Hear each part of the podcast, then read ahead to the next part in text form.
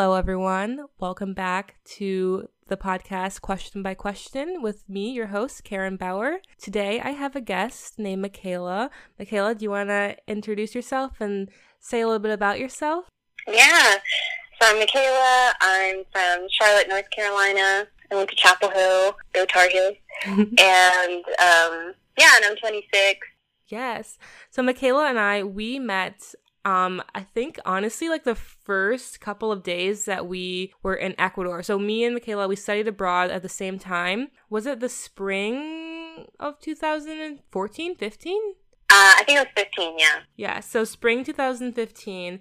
And I was looking at old photos um, the other day to see like when exactly it was that we met. And I think we might have met like the first week we were there, we did um, this like tour. Like so, some people could sign up for this tour where you kind of just go around the city on a bus and you get the lay of the land.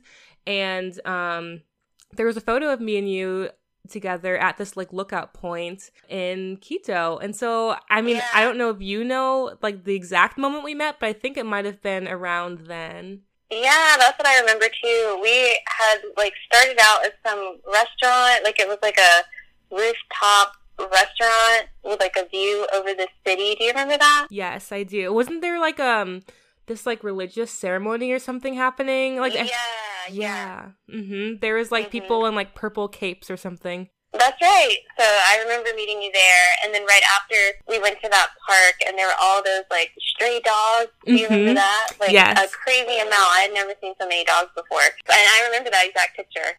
Me too. And then I remember afterwards we the bus like stopped by this um this stadium or something and I was like, "Oh, like we should exchange numbers." And, you know, we were kind of all figuring out like our equa numbers. Um and we exchanged numbers and then I don't think we ever actually had a class together, but we would plan trips together. So we went um, one um, one of the trips that we went on was we went to um, this beach for like a few days um, called Playa Ayampe, and we were there during I think it was like Semana Santa or something like that. Um, Mhm. And that was really fun. And then our biggest trip that we did together is that we went to Machu Picchu and we went we stayed in Cusco for a few days and then we hiked all the way uh, to Machu Picchu. So that was literally like one of the highlights of my life and Yes. um so glad that I was able to do it with you and have been able to stay in contact with you um as well ever since being in Ecuador together. Yeah, me too. So, this podcast episode is all about really what it means to um to have black hair. And when I was thinking about this episode, I knew that I really wanted to do it with Mikala because a couple, I think it was like maybe a year ago or so, um, I was talking with her and you were telling me about sort of some things that you experienced when you were in Spain with your hair and you had just in that moment when we were talking had just done this this big chop um and cut your hair really short. And I remember I was kind of in the very beginning stages of my natural hair journey and so I was asking you a lot of questions about you know hair products you use. And it was one of the first times I ever had really talked to another uh, black woman my age about their hair and their hair journey and really felt comfortable doing so. And I remember as well, me and Mikala, we FaceTimes as well and she had, you know, her short her short hair and I was, you know, doing like my my Sunday night hair care routine. Um and I at that point hadn't been really comfortable showing my my natural hair to a lot of people and my, my hair outside of my normal hairstyles and so yeah that was a really um helpful moment. And yeah so when when i started this podcast and started wanting to talk to people about certain things i absolutely knew that i definitely had to have Mikala do this episode with me. And so if you're new to this podcast, the format of, of this podcast is that we have a topic in mind. So for this one, it's about hair. And I told Mikala about this topic beforehand, and me and her both came up with a few questions to ask one another. And so we'll just have a conversation about um, about our hair and our hair journeys, and we'll incorporate the questions that we have for one another and just go from there. So do you want to go first? Do you want me to go first? Uh, yeah, yeah, I can start off first because you um, reminiscing about Ecuador really reminded me of this of this one moment. when we were on our trip to Machu Picchu. And we had, I think we had stayed over in like someone's house or something. Do you remember that? We stayed over in these like people's house. Like they weren't there, but Yeah. uh, we had the whole house to ourselves. Mm-hmm. Yeah, I think we were we were staying with um our friends um Hillary.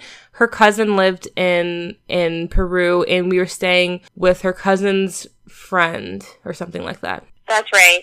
And I remember like I hadn't washed my hair because I had like straightened my hair right before the trip and I was just wearing it in like a little bun the whole time. Um and then when we got to that house, everyone was so excited because we could like finally like take a nice shower and like wash our hair.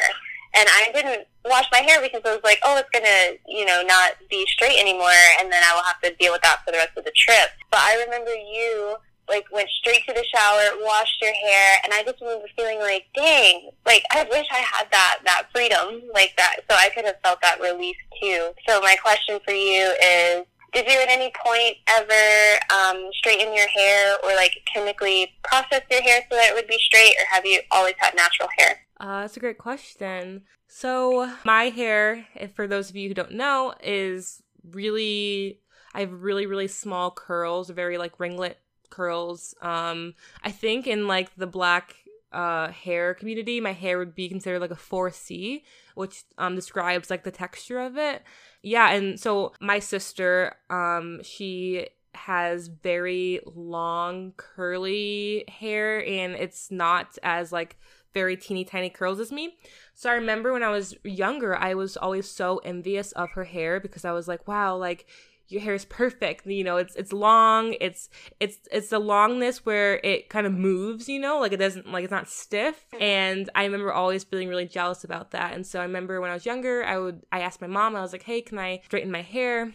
And so she took me to a salon, and they, I think I m- might have been like, must have been like fifth or sixth grade was the first time I ever went to get my hair chemically processed. And um, I was in the salon, and it burned so much. Like, I remember just feeling so uncomfortable.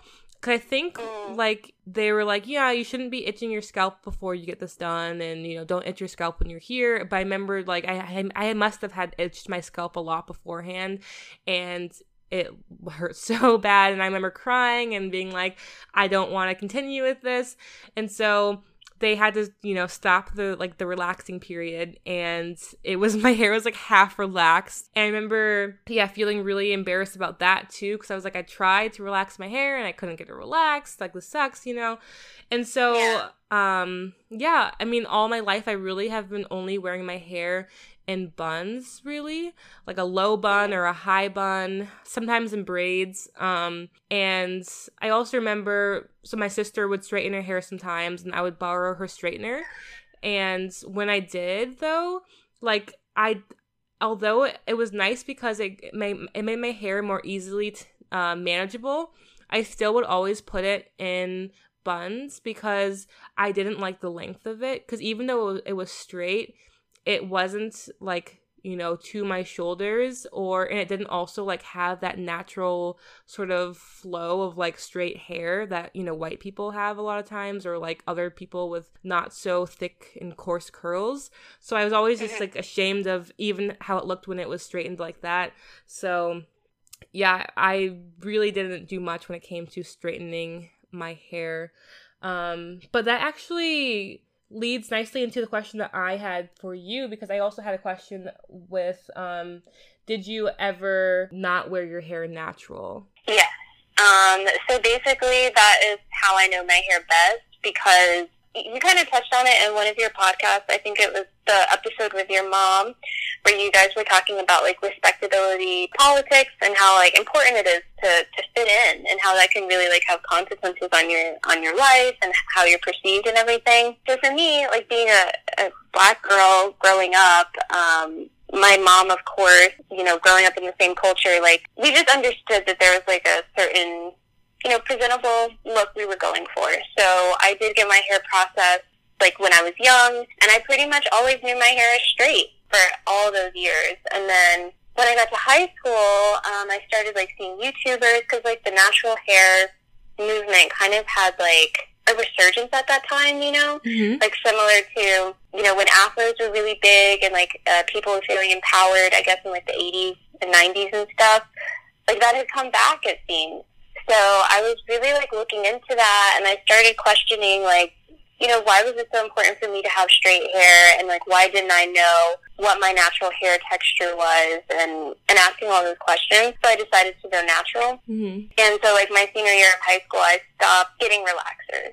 And it was like hard to deal with because, um, you know, you spoke of like the two textures in your head you know, Mhm. like when you stop when you stop the perm. So when you stop getting a perm, your natural hair starts growing in at the roots, and the rest of your hair that's been chemically straightened is just on the ends, and so that can create like a lot of breakage.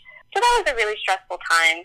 like I was Mhm. just like, oh my gosh, my hair has two textures. Like how am I gonna wear it? So yeah, it was just like I've probably had my hair natural now for probably about six or seven years, which is just kind of like a crazy thought when I think about how I really didn't meet my hair until I was 18, Wow. you know? Mm-hmm. And I think about how like people that don't have super thick hair or like just non-black hair, you know, have had their whole life to experience their hair. You know, from being a kid, like you know how it's going to react in certain temperatures or what it's going to do around water or how this product affects it, you know? Mm-hmm. Like you have all of those experiences from the time that you're a child. And for me, I didn't have that with my hair because I had straightened it for so many years. So that's the hair I knew how to style and, and not my own. So that was kind of like a little bit sad to realize, but also a relief because it was just like, I felt like I had kind of like removed a weight off of my shoulders.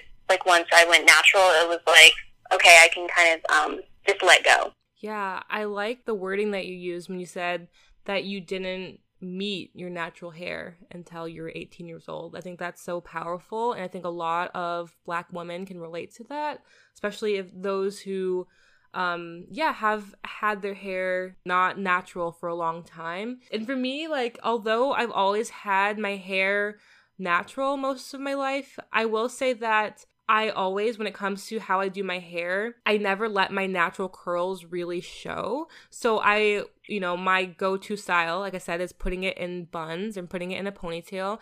And to do that, I always comb out my my curls, and so I never actually have honestly ever worn my hair outside of a ponytail holder unless I had braids in, and so.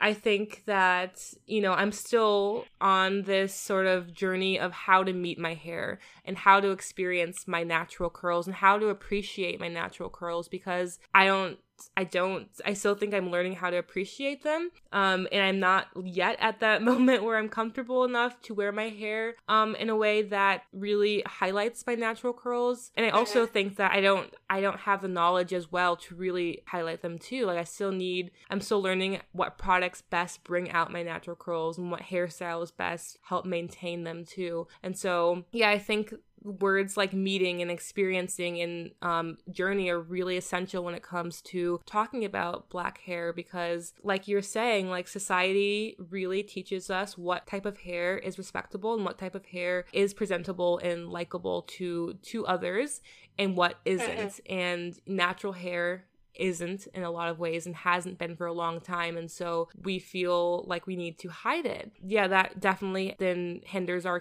our ability to really to really know about our hair and to really have a relationship with our hair as well Yeah, it's, it's always like you feel like you're kind of like taming your hair. Like even the name of the chemical process is called relaxing your hair, Mhm. which like implies that your hair is like tense, like Yeah. to relax, and that kind of language around it, uh, it just makes you, like you said, like want to hide your hair, which is a huge chore Mhm. because I think about like experiences that I purposefully like sat out of so that I could make sure my hair stayed straight mm-hmm. and that is just so draining you know um like i think about times when my friends wanted to go to the pool and it's like oh i i'm not going to do that because my hair's not going to be straight anymore or like getting caught in the rain was like the worst thing to ever happen to me Mhm. and stuff like that even with working out like it's like oh if i work out i'm gonna sweat out my hair and it literally took me four hours to achieve this style so i'm not gonna work out either and just like you know counting yourself out of a lot of things just for your hair like that got so tired for me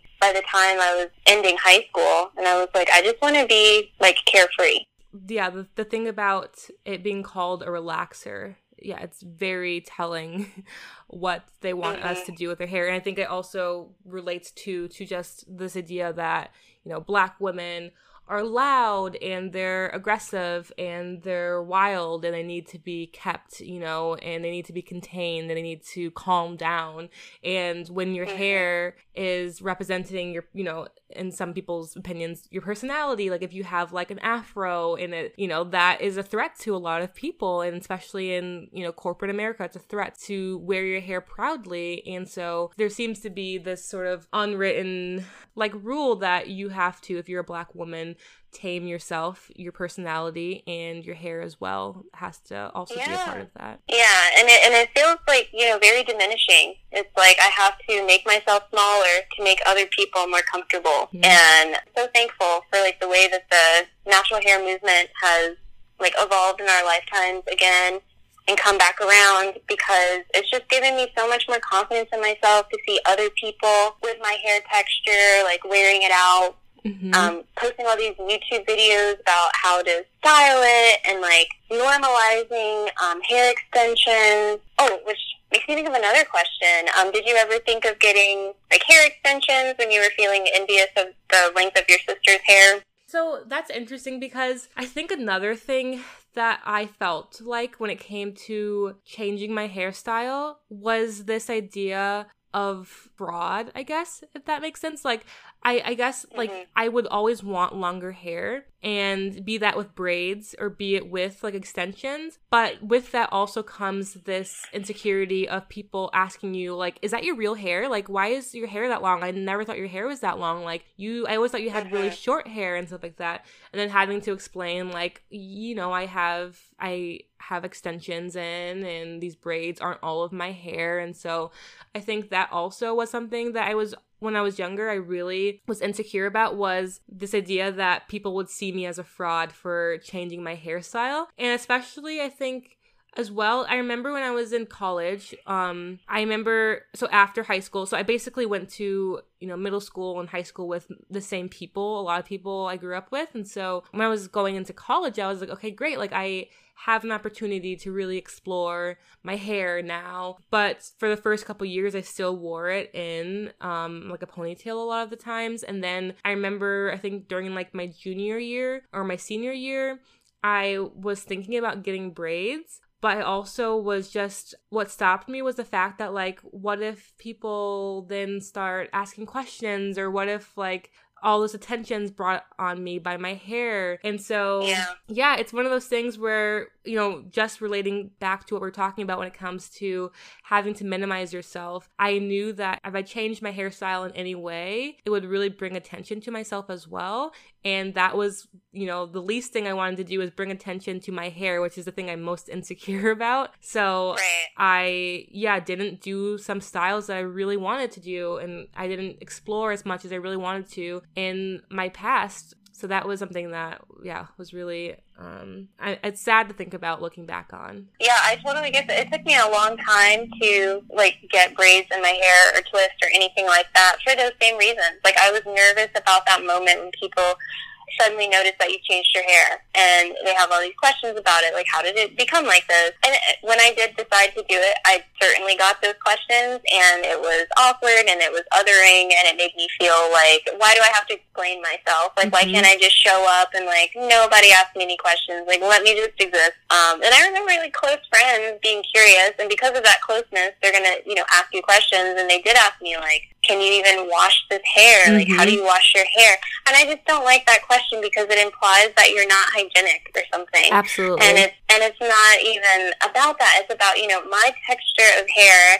and I, I have the same like a similar texture to you. I'm like 4B for a texture. So it's like very tight coils and they just like our hair really needs moisture mm-hmm. and it mm-hmm. doesn't like get super greasy because it's always getting dry. Mm-hmm. So that's why I don't wash my hair um, every other day or whatever. You know, and some people do, like everyone's going to have a different hair routine, but I just always resented that question because it made me feel like the the implication behind it is like you're not as clean as me, mm-hmm. you know? I remember, especially in like middle school and high school, every time after PE class, girls would wash their hair, and I just wouldn't because I don't wash my hair every single day. Like, first of all, PSA, it's bad for anyone to wash their Mhm. hair every single day. So if you're doing that, you should definitely stop doing that.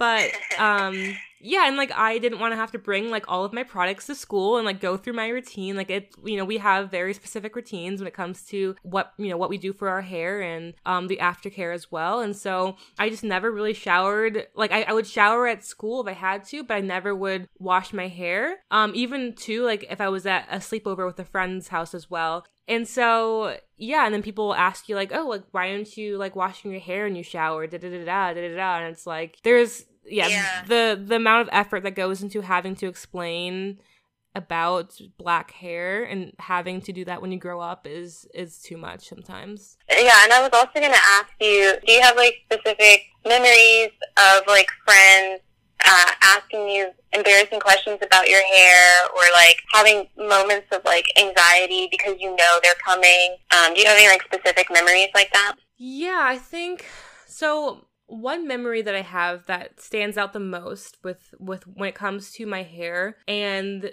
this memory um is it's very personal to me and it, it I actually I don't think I've ever told anyone this so um but this kind of I think really encapsulates just the amount of violence that comes with having black hair and growing up in especially predominantly white places and spaces with black hair. I remember when I was in middle I think it was middle school and I had played I was I played like three sports in middle school. So you know after a game or something you go to people's houses and um you hang out and stuff like that. And so I remember I was at one of my friend's house and there's you know the whole team was there kind of and we were all hanging out and someone was like and basically the entire team was white right? And so someone was like, Karen, why don't you ever wear your hair down? Like, why do you always wear your hair in a bun? And I was just like, you know, that kind of like, you get that little gut wrenching experience, that, that feeling in your Mhm. stomach, and you're like, oh God, here we go. And I remember being like, because I don't want to, like, I like my hair in a bun. And then someone else being like, you should wear it down, like, take it down right now. Like, they're like, let's see it. And I was like, oh no. yeah, I know. And I was like, no, I don't want to. And they were like, no, let's see it. And then someone else was like, yeah, let's see it. And I was like, no. And then all of these girls, white girls, came up and just like sat on me and like tried to force me to take my hair down. And I remember. Oh my gosh. Yeah, I remember literally just feeling so helpless in that situation. Like, what what is happening? Like, we no one would ever do this to someone else if they were white and had their hair, you know, you know, in a bun. Like, that's just this is only happening because I'm like a black girl who doesn't wear my hair in a way that they think is, you know, I should be wearing my hair. And I remember, you know, all of these girls were my friends but they were being and they were acting really violent towards me in this moment and trying to get me to do something I didn't want to do. And so, yeah, I remember just afterwards, I mean, they weren't able to get my hair out of the bun. I was holding very tightly to it, but just feeling like so ashamed in that moment Mhm. and um also just so betrayed and angry and confused too of course like why are my friends my seemingly friends you know trying to make me do something that i don't want to do so that's like my Yeah. the most like i guess the the the thing that comes to my mind always when i think about my hair and think about my experiences with my hair do you also have you had any experiences where you know people are asking you questions and you can just kind of feel that the questions are gonna are gonna happen Oh my gosh, yes. So many times. Anytime there was water involved or rain, I Mhm. knew it was going to come up. So, a quick story. I remember one time I was walking to like a trailer classroom, like a, a classroom in a trailer, and so you had to go outside of the the high school to get to it, and it was like pouring rain. And like at that time, I was always on point about having an umbrella with me. Like even on days that didn't call for rain, I had my umbrella and like my raincoat, always ready to protect my hair. And that day, I just didn't have either. So I was like, oh my gosh, like, my hair's gonna get wet, like a dreaded day. And um, I remember just feeling kind of defeated because it was like pouring rain. Like I wasn't even trying to run or anything. I was just like, I'm gonna let this happen. Mhm. And as I was walking up, one of my classmates was standing outside, um, and he was a white student, and he was just like, Mikala, like, why are you walking so slow? Like, aren't you trying to protect your hair? Like, you need to get out of the rain. Like, he was like taunting me, Mm. um, from like the the porch that was like on this trailer, and it was just so like embarrassing. It was embarrassing that this guy who like you know, like what does he know about like black women hair or black hair at all? And it's just like sitting there taunting me, knowing that I'm going to feel insecure about um, my hair like reverting to its natural curls and all of that. So I just remember feeling really embarrassed by that and just like called out, like Yeah. like of all people, I wouldn't have expected like a white classmate to to make fun of me over that.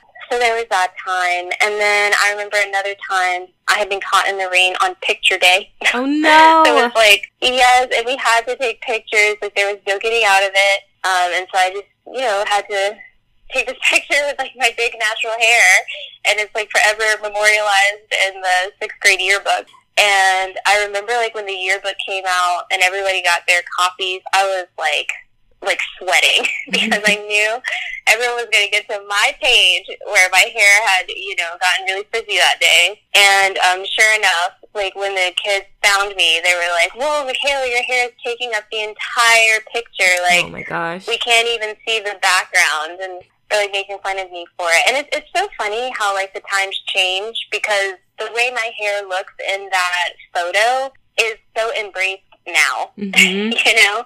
And people would be like, wow, your hair's beautiful. Like, those curls are popping. Like, go you.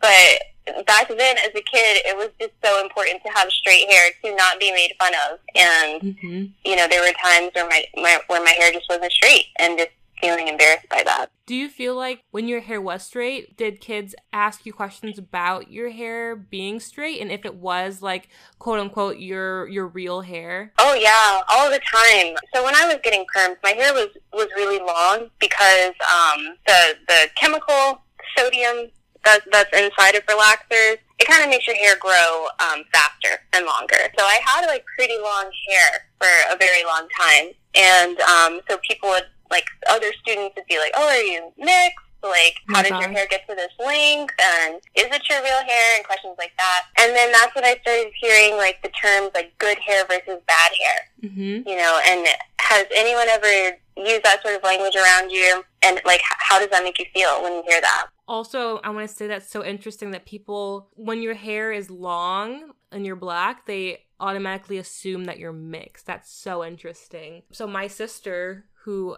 has much different hair than me, she's half Mexican. And so I think people kind of don't bat they they basically don't bat an eye when they see her hair because they're like, "Oh yeah, you're mixed." Like that makes sense that your hair is like that beautiful long hair. Um so I never really heard the term good hair or bad hair.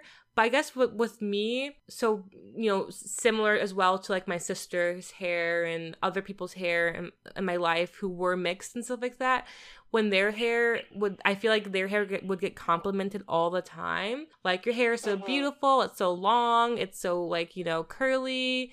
And you know people a lot of white people as well would be like oh i'm so jealous. I wish my hair was like this beautiful and long and curly. So and i remember hearing that at a very young age too. And because of that then immediately realizing okay so to be beautiful and to be black you have to have long curly hair and you have to and your hair has to be this texture that you know lets it move freely. And so my hair, Mhm. which is short, curly, and coarse, isn't beautiful. So I think for me, it was more like instead of hearing like good hair versus bad hair, I really was able to see and hear like beautiful hair versus ugly hair and Yeah. um what that meant when it came to uh, black hair. And of course, like that makes you at a very young age feel really insecure about your hair and like we are talking about makes you feel like you need to hide your hair or change the texture of your hair or tame your hair and Yeah. all that stuff. Yes, and I think that like good hair, bad hair is, is really a phrase that's used a lot in um in maybe black communities more than than white communities. Mm-hmm. honestly. And um, you know, I went to a lot of black schools. Like my high school was um, majority black, and so that sort of like thinking was really pervasive, and it was it was hurtful, you know, because you're like feeling like you know which which kind of hair do I have, and like you know, growing up, you understand that that's totally arbitrary and that's based in like you know, beauty standards mm-hmm. and, and Eurocentric beauty standards. And there is no such thing as good hair or bad hair. And we should be focused on healthy hair and like, mm-hmm. you know, having people embrace uh, what they're born with. That is like a really hard term for me to hear because I still hear it like even to this day and without getting too tangential, when you hear kind of people like wanting to have um, a partner of a different race so that their kids will have will come out with good hair, mm, um, mm-hmm. and like those kinds of conversations, like I, I just I can't stand to hear that because it's just it's really damaging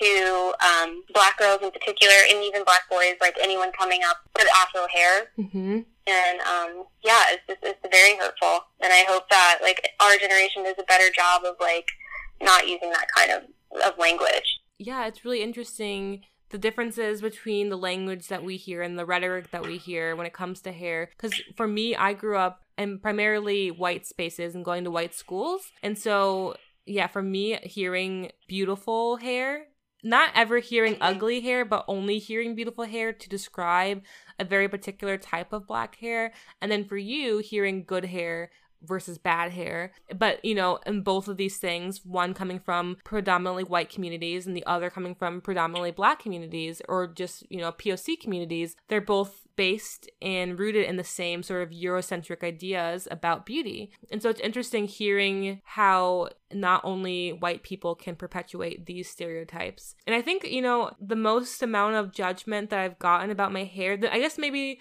the most um like acute judgment I've gotten about my hair has been actually from the black community when it comes to, you know, what is considered beautiful or good. Uh, I, I told a story on the podcast with my mom about how, you know, I remember very clearly like moments where I'd be walking past, you know, black women and they would see my hair and kind of look at me funny and, you know, be judging me or you know would go and get my hair braided and you know the, the women be talking about me while my hair is being braided and stuff like that. And so yeah. Yeah it's really toxic. Like like about your hair texture while they're yes. dealing with it. Mm-hmm absolutely. Yes. Oh my god. Yeah. Yeah that's a huge problem like going to hairstylists. And i'm really selective about uh, when i do get my hair styled because i want to know that my stylist is positive mm-hmm. about black hair. And she's not going to be like grading my texture and like feeding into that toxicity where it's like we want people to have this type of hair, this texture of hair, like oh we prefer 3B hair, but mm-hmm. like no 4 type hair. Like that sort of thinking is just it's really hurtful and um so I I do I have a stylist that is very like into promoting like confidence in your in your texture of hair and i love that about her because i don't have to like go to a stylist who's going to make me feel bad about my hair like that makes a huge difference in the experience yeah 100% and it's interesting too uh, i think for me a lot of times those who are judging me who had happened to be black women may, might have even had the same or similar type of hair that I had. yeah. And so the, you know, and that kind of really shows just how strongly, you know, this hatred that black women have towards their hair goes yeah. to have the same hair as a younger person or a person that you see and to be judging them for the same type of hair that you have um yeah. is yeah it's so violent and it's so dangerous especially for young girls who are hearing these things about you know what constitutes good hair what constitutes beautiful hair and so so you mentioned that you had never really worn your hair out um so you've never worn your hair in an afro ever? Like, why, why is that? And, and what do you think that you're most nervous about with, with doing that? Yes, I've never worn my hair in an afro. And I guess for me, what I what I'm nervous about is just um like I guess it's more just of this not knowing what products to use that will make my curls stand out the most. If that makes sense. Like mm-hmm. I feel like you know, if I wore my hair out, like if I just got out of the shower, put a little, you know, moisturizer in, and then wore my hair natural, my hair would kind of just look like frizzy or like just like a little frizzy, I guess, afro, which is totally yeah. totally fine and beautiful still but for me i think um i'm still insecure about that and i really want to be able to accentuate my curls before wearing wearing my hair um mm-hmm. and so yeah, like I I want to get to the point in my life, and I do I know that I will at some point, and I because I definitely want to. I want to get to the point where I um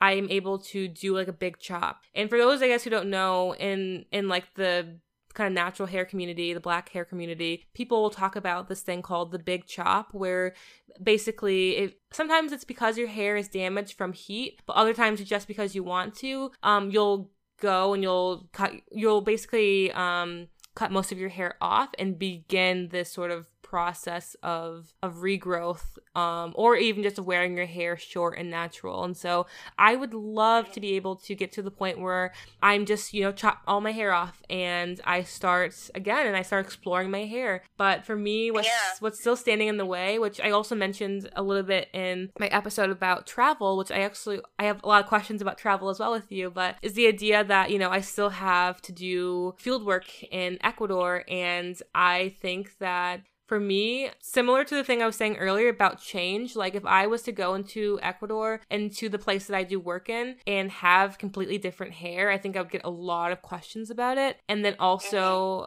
I think that especially in all over the world, of course, but in certain communities as well in Latin America, there is a very particular type of standard when it comes to beauty and when it comes to gender as well. And so I think that having short hair as a woman would really make me stand out in Ecuador and would I would get more, I guess, questions and more attentions drawn to me that I don't want. So I'm sort of waiting to do my big chop until I'm kind of done with going there for extended periods of time yeah, that makes a lot of sense. I, I actually waited uh, to do my big chop for similar reasons. Like, I wanted to be entering a completely new space so that people that I had known before wouldn't be surprised by mm-hmm. my sudden um, change in hairstyle. So it was like after I got back from Spain that I decided to cut off all my hair because it had been so damaged from just like not really knowing what to do with my hair in Spain because they don't have um, the products that I'm used to and trying to get it mailed to you is like crazy expensive and not worth it.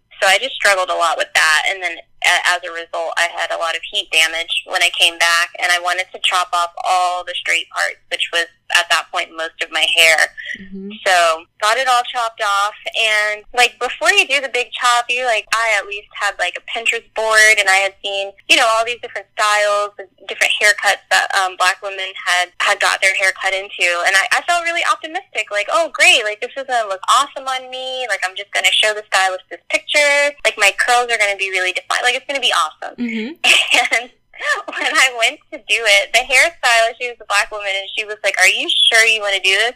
And she actually spent like maybe three or four minutes, like really checking with me, and I was like, "This is so odd." Like I've come in and I'm mm-hmm. like, "I want to get my hair cut off," and she's trying to convince me out of it. Oh my god! So that made me feel like, "Am I about to make a mistake?" You know, like I'm like, "What is the big deal?" And I mean, keep in mind, like at that time, I I kind of knew my texture because I had gone natural back in high school, but back in high school, I had transitioned out of relaxers. So I had never done the big chop. So my hair had never really totally converted. And I kind of threw off the process by still straightening it anyway. So I still didn't really know what my curls were going to be like.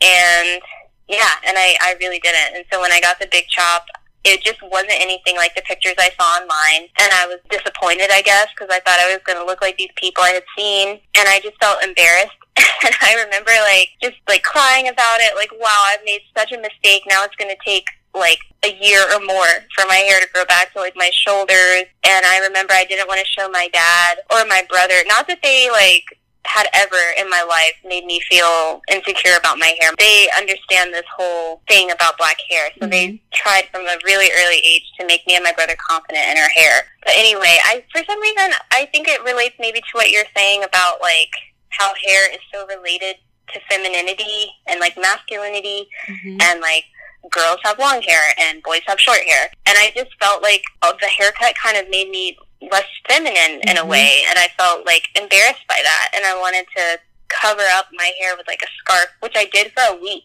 Wow. Like I was very dramatic about it. And my dad and my brother were like, "Can we see your hair already? Like the suspense is killing us." And I was just like, "No, like you'll never see it." and um, eventually, like I got over it. I showed them my hair, and they were like, "Okay, it's fine, Mikala. Like you really built this up." But it was, it had just become like this crazy thing in my mind. Like I had built up all these insecurities about how it looked, and totally forgot what I was even going for by getting the big chop, by like getting so distracted by all these things. Yeah, it really shows just how attached we are to our hair too, right? Like so I started I would say in the last 2 or 3, actually yeah, maybe 3 years I 3 or 4 years actually.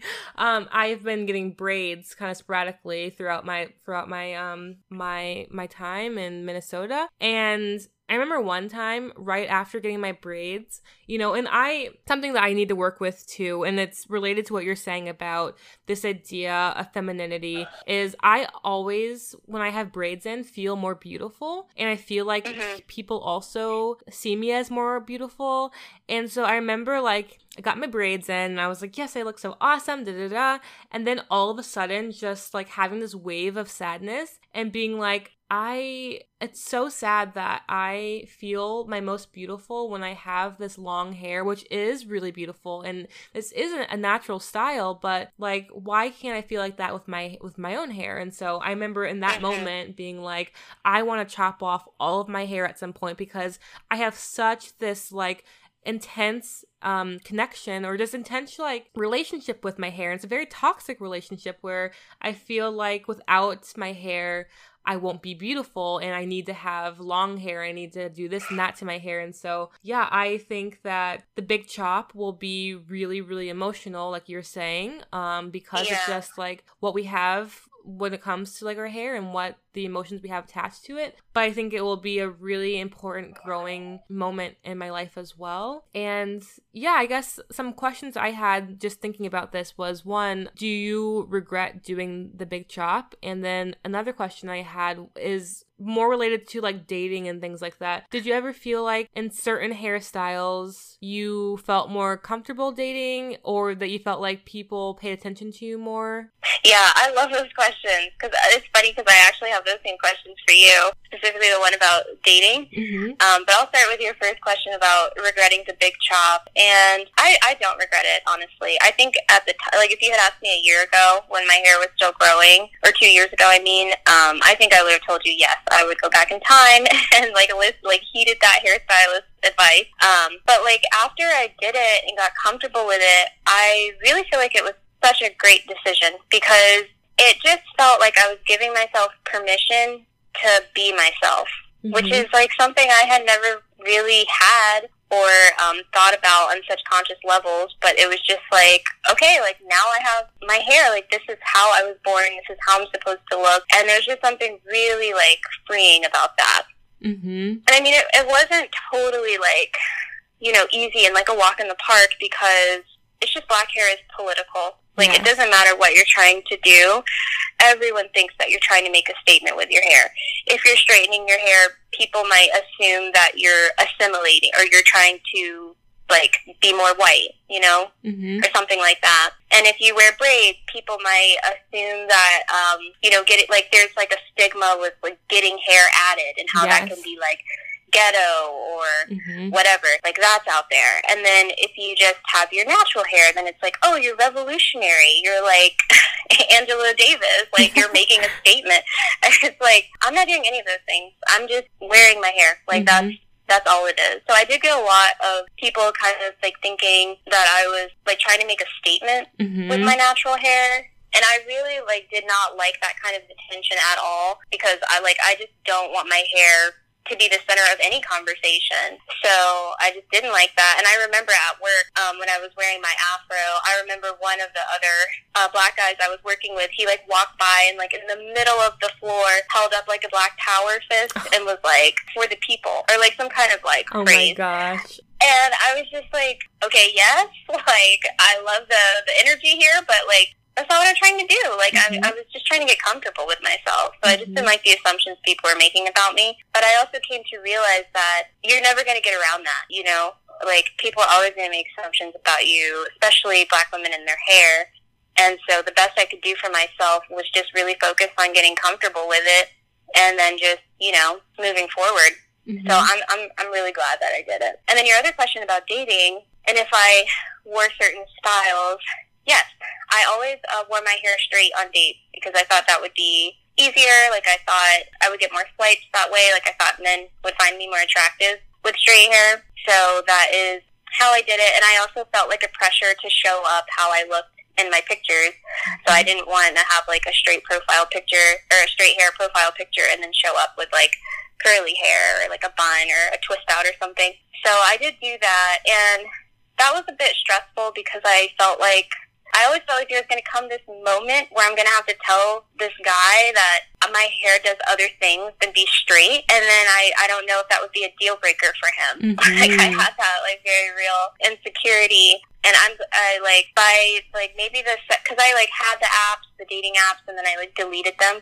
I think by like the third time, I decided to put up pictures of myself with multiple hairstyles, mm. including my big chop hair um, so that they could see all my hairstyles. And mm-hmm. they actually didn't know which version of me was going to show up on the date. So I kind of felt like I was being honest. Like, I'm being really open about how much I changed my hair, um, but it also gave me the freedom to show up on the date, you know, how I wanted. Mm-hmm. So that, that really worked out for me.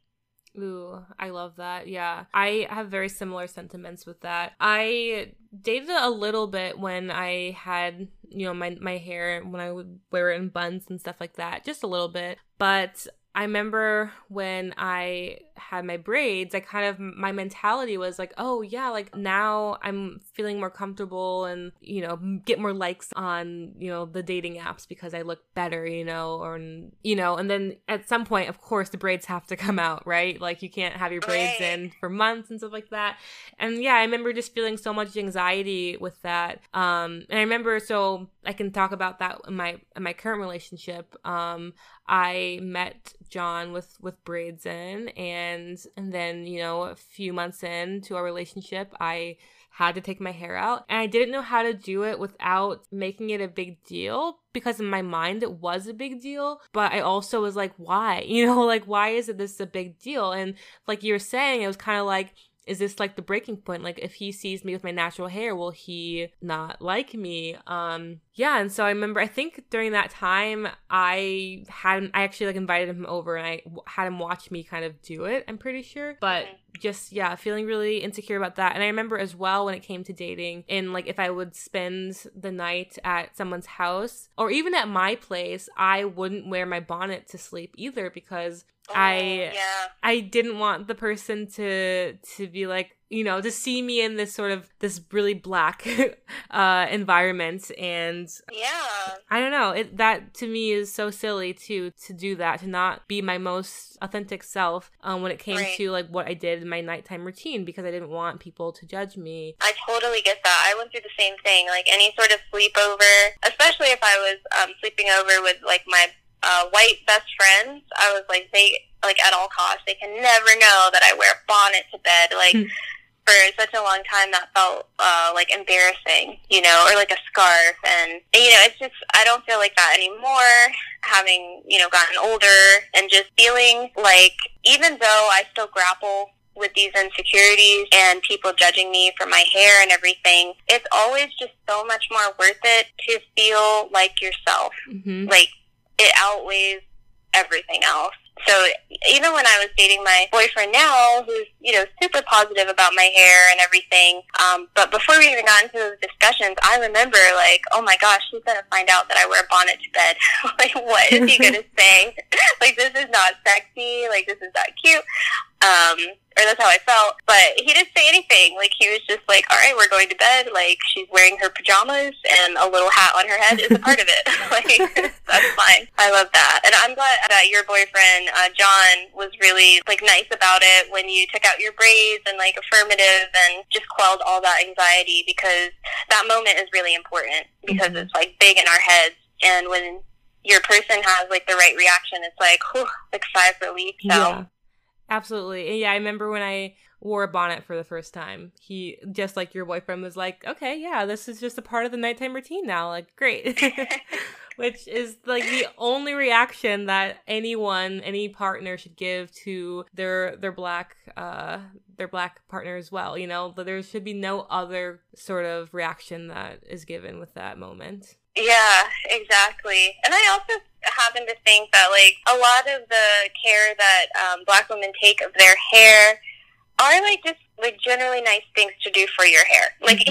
even if you have non-black hair, because um, like protecting your hair at night, you know, that's that's just a good thing to do. So mm-hmm. if other mm-hmm. people, like I sleep with a a satin pillowcase because cotton pillowcases kind of dry my hair out. Mm-hmm. Um, I imagine that could be the same for other people, like people with curly hair. That could be the same for them, you know? And maybe they don't know that. Yeah. So there's been this movement of like the curly girl method, which I think is primarily white or at least primarily non black. Um, and I think yeah, people are seeing who who you know they're kind of seeing for the first time things we have always known, like oh, like do not wash your hair all the time and do not use shampoo all the time. Like you can do like you know a co-wash and then you know don't use a towel to dry your hair. You can use like um a t-shirt and don't sleep with like um yeah cotton pillowcases and stuff like that. So I think it's interesting and helpful that you know more people, more women in particular, are getting into this sort of natural and hair care journey, you know, see it with like the curly girl method. But it's also interesting to note that a lot of the things that, um, you know, are a part of the curly girl method do stem from things that black women have already known and have been doing for a long period of time. Okay, I, I did have another question for you. Uh, well, two really. Um, the first question is, how did you talk to your mom about your hair?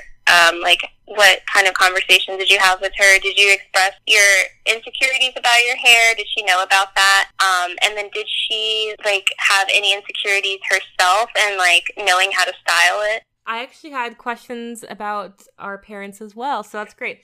Um, yeah, so my mom, for those who don't know, is a white woman and she has two black girls. Um, my hair, like I said, is very tiny, thick, uh, textured hair, uh, very coarse, and my sister's hair is curly and um longer and I would say it's just easier in some ways to to get through with a comb. Um so two different two very very different types of textures and I think all of my life my sister by others was told um, that her hair was really good and was beautiful and all this stuff. And then I never really heard that from other people as well. So my mom definitely growing up really wanted to emphasize that me and my sister both had really beautiful hair not just her hair but we both had beautiful hair we had different hair but it was beautiful and you know she so she would do my hair for me when i was growing up and she learned how to do my hair from black women in her life and women as well in her life who had children who uh, who were black too. And so i think that helped her but um you know her insecurities probably came when it came to braiding my hair and things like that. So she would take me to salons uh, to get my hair braided and that kind of stuff. Um and she would make sure to take me to salons that were black owned. And so, yeah, I think she really tried to instill a love of my hair for me. But I think just growing up in predominantly white spaces and seeing all of my friends' hair really didn't it didn't really help that much just because I mean I still had so much hair insecurity and so much hair sort of hatred as well for myself that yeah I just you, I think sometimes that even no matter how much you try to instill some sort of love for your natural hair from like your parents it's still it takes you to be the one to actually um, start you know believing it. And so I hadn't I didn't believe it at a young age. And um, it's still something yeah. that I'm working through. But yeah so my question was truly the exact same about like what was your relationship with your hair? And but like what was your relationship with your parents too when it came to them teaching you about your hair and stuff like that? So it's, it's so like interesting to try to work through now that we have like like the terms and like the, the knowledge about like culture and everything to kind of put like a language around how we were feeling like growing up, mm-hmm. but not knowing when we were growing up how to like articulate that. So basically, as a kid, I had internalized like as long as my hair is straight, people will think good things about me, and like so that that was pretty much how I felt about my hair. Like, okay, my hair is long, it's straight, like I'm in the clear. Um, and all I have to do is avoid water, which is like a very difficult task. Um, but my parents, you know, they had like the same approach. Like they really wanted me to love myself as I am, love my hair, but at the same time, you know, they're in the culture as well, so they understand respectability politics and how, like, you mentioned in your podcast with your mom that you knew how your hair was styled was like a reflection on your mom. Mm-hmm. So, yeah, I felt that too. It's like when I'm out and about places, like, if I don't look neat, that could be embarrassing to my mom, and I don't want that. So, like, even when I wanted to kind of, like, be more adventurous with my hair, I still felt like, okay, but I'm representing my family here, so mm-hmm. I can't like take too many risks. Mm. Um, so I felt like we, I was a bit like we were sort of in sort of like a box, like literally a box, and they wanted me to be very like comfortable with my hair, but unfortunately, it had to be inside of that box. Does mm-hmm. that make sense? I don't Absolutely. know. That's yeah. clear. Okay. So it was like that. And then when I was talking to my parents more and more about like wanting to go natural, you know, they were kind of like like a bit curious about it because, you know, they grew up through like the afro time and, and all of that. Um, but they kind of thought it went out of style. So I know that like the overwhelming message from my parents was positivity about loving yourself. But I also think that just like me, they felt bound by mm-hmm. respectability politics. And so that kind of limited exactly what we could do with our hair. Yeah, that's really interesting. Especially the last thing you said about, you know, you point to different moments in, in your decisions to go natural where people, black people, were like, Are you sure you want to do this? And I think that's sort of I think that that question is very loaded because on the one hand, it's like, are you sure you want to bring more attention to yourself, like you're saying? Um, because mm-hmm. we live in a society where any change that any black woman does to their hair brings attention, but especially when you're sort of breaking these these rules, these feminine rules by cutting your hair really short, you know? And then again, it's like, are you sure you want to go through sort of this emotional journey? Because it's going to be a lot of emotional work to work through what it means to have short hair and what it means to not hold so much weight in your hair as well. Um, which you're talking about how freeing it is and how our hair, no matter what, is seen as this political object, even if we're trying to mm-hmm. just, uh, get rid of it and, and depoliticize it you know it's still people are you know see you and they're say oh you're so brave look at you on this journey da da da da da and it's like can i just be yeah. a person who wanted to cut my hair off and to not have right. it be like a burden in my life like uh, another question i had for you was it's kind of a two pronged question. So like when the natural hair movement was becoming really popular online and everything. Did you feel that even with that happening, that there was sort of like a, a focus on like looser textures? Like black girls that had looser texture hair, and that was kind of being like promoted in a really generalized way. It's like like I was getting the impression, like I was under the assumption that my hair was gonna look like the hair that I had seen popularized online. And it wasn't until I got my big chop that I understood that that hair was being popularized because it's more like socially acceptable. And my type 4 hair really wasn't being promoted like that. So I sort of like had an expectation that my hair was going to be a certain way that it turned out not to be, and because of that, I almost felt like uh, like a little bit disillusioned, like the not like I had been misled, mm. basically. Um, did you ever feel like that? I haven't been and wasn't um, as um, in tune with the natural hair movement as maybe you were, but I do totally agree with you when it comes to this idea of with your natural hair, it's going to look a very certain way. Um, if if I cut my hair, I'm I'm like like I was saying to you before, I don't want to do the big chop until I figure out what product will make my natural hair curls the most like defined. So I think there is like this really big emphasis on like with the natural hair movement having still sort of this respectable hair and like I don't know how to describe it, kind of like you want to emphasize and to bring out I guess this beautiful curl and you know in a lot of ways yeah. like after I shower and put some product in, my hair doesn't look like that, you know? It doesn't there's not this beautiful curl that's like uh perfectly maintains and um dries, yeah. yeah when it dries and so i think there is, mm-hmm. in the natural hair movement definitely things that are a preference to people and what they are kind of pushing out towards um, people as well is this like very particular type of natural hair. Yeah i totally agree with that and i was thinking that because i um, when you were talking about how like you're ner- one of the reasons you're nervous to wear an afro is because of your curl pattern and it not being like defined enough to to see um, like the the ringlets in your hair mm-hmm. uh, once it dries.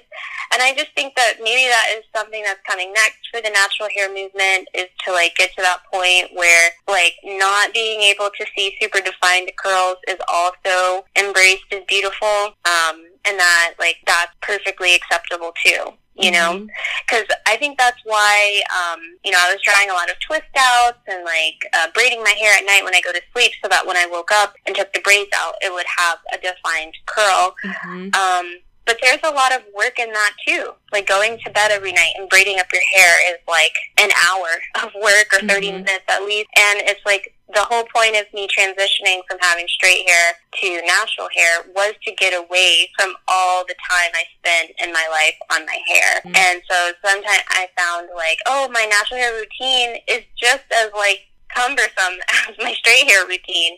Like I need to um, simplify this because that's what I'm really trying to, to get at. And the the like straightest route, simplifying your hair routine, is of course accepting your hair, mm-hmm. um, which is easier said than done.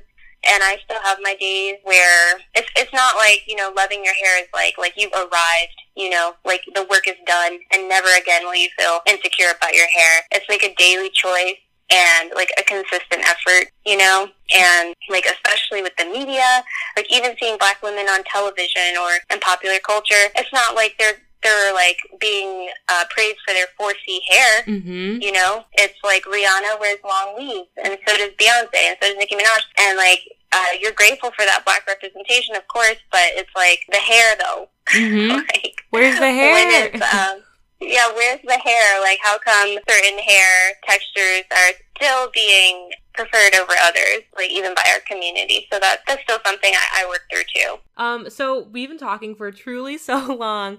Um, do you have any uh last questions for me? You know, I, you're right. I have like a million more questions to ask you. I really wanted to um, ask you about travel, mm-hmm. but um, and just like traveling with your hair and just other cultures. Uh, you know, if you felt like like when you're in Ecuador, has it ever come up your hair with like your host families and stuff? Maybe what we should do actually in is do like a whole separate uh podcast episode at, at, like a later date all about uh travel and hair because i also had like five other questions about your experiences in ecuador and also your experiences in spain too when it came to how you maintained your hair and the kind of questions and looks you got with your hair too. Yeah yeah that's a good idea. A part two Yes, definitely. Um so I guess then the last question that I would love to ask you is how is this conversation leaving you feeling? It's leaving me feeling really like like relieved like, oh, I have had like a chance to tell someone who I know really relates to this experience about all these like insecurities and issues to work through.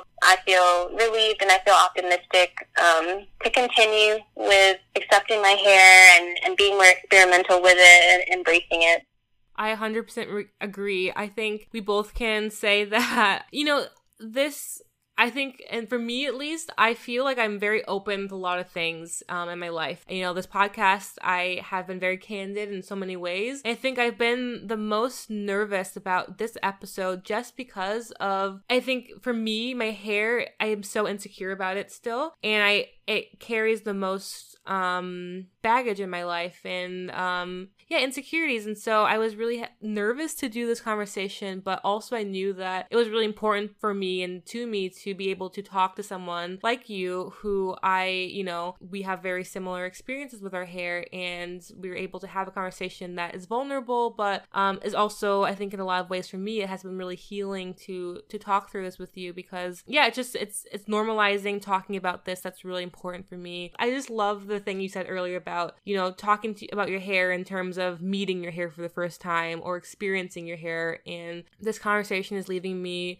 really optimistic and happy and excited about being able to experience my hair and to continue meeting my hair. Yay! I'm so glad. Well, thanks for having me on your podcast. This is really exciting. Yes, thank you so much for for joining in. And like I said, um, if you guys like this conversation and you want a part two, definitely let me know. And you know, if you like this podcast episode, please leave a comment um, on Apple and rate and uh, subscribe and follow the podcast. And if you want to keep up to date on you know who the next guest is going to be or what the ne- next topic is going to be, definitely check out the Instagram page QBQPOD. That's Q B Q P O D. All right, this has been another episode of Question by Question. Thanks.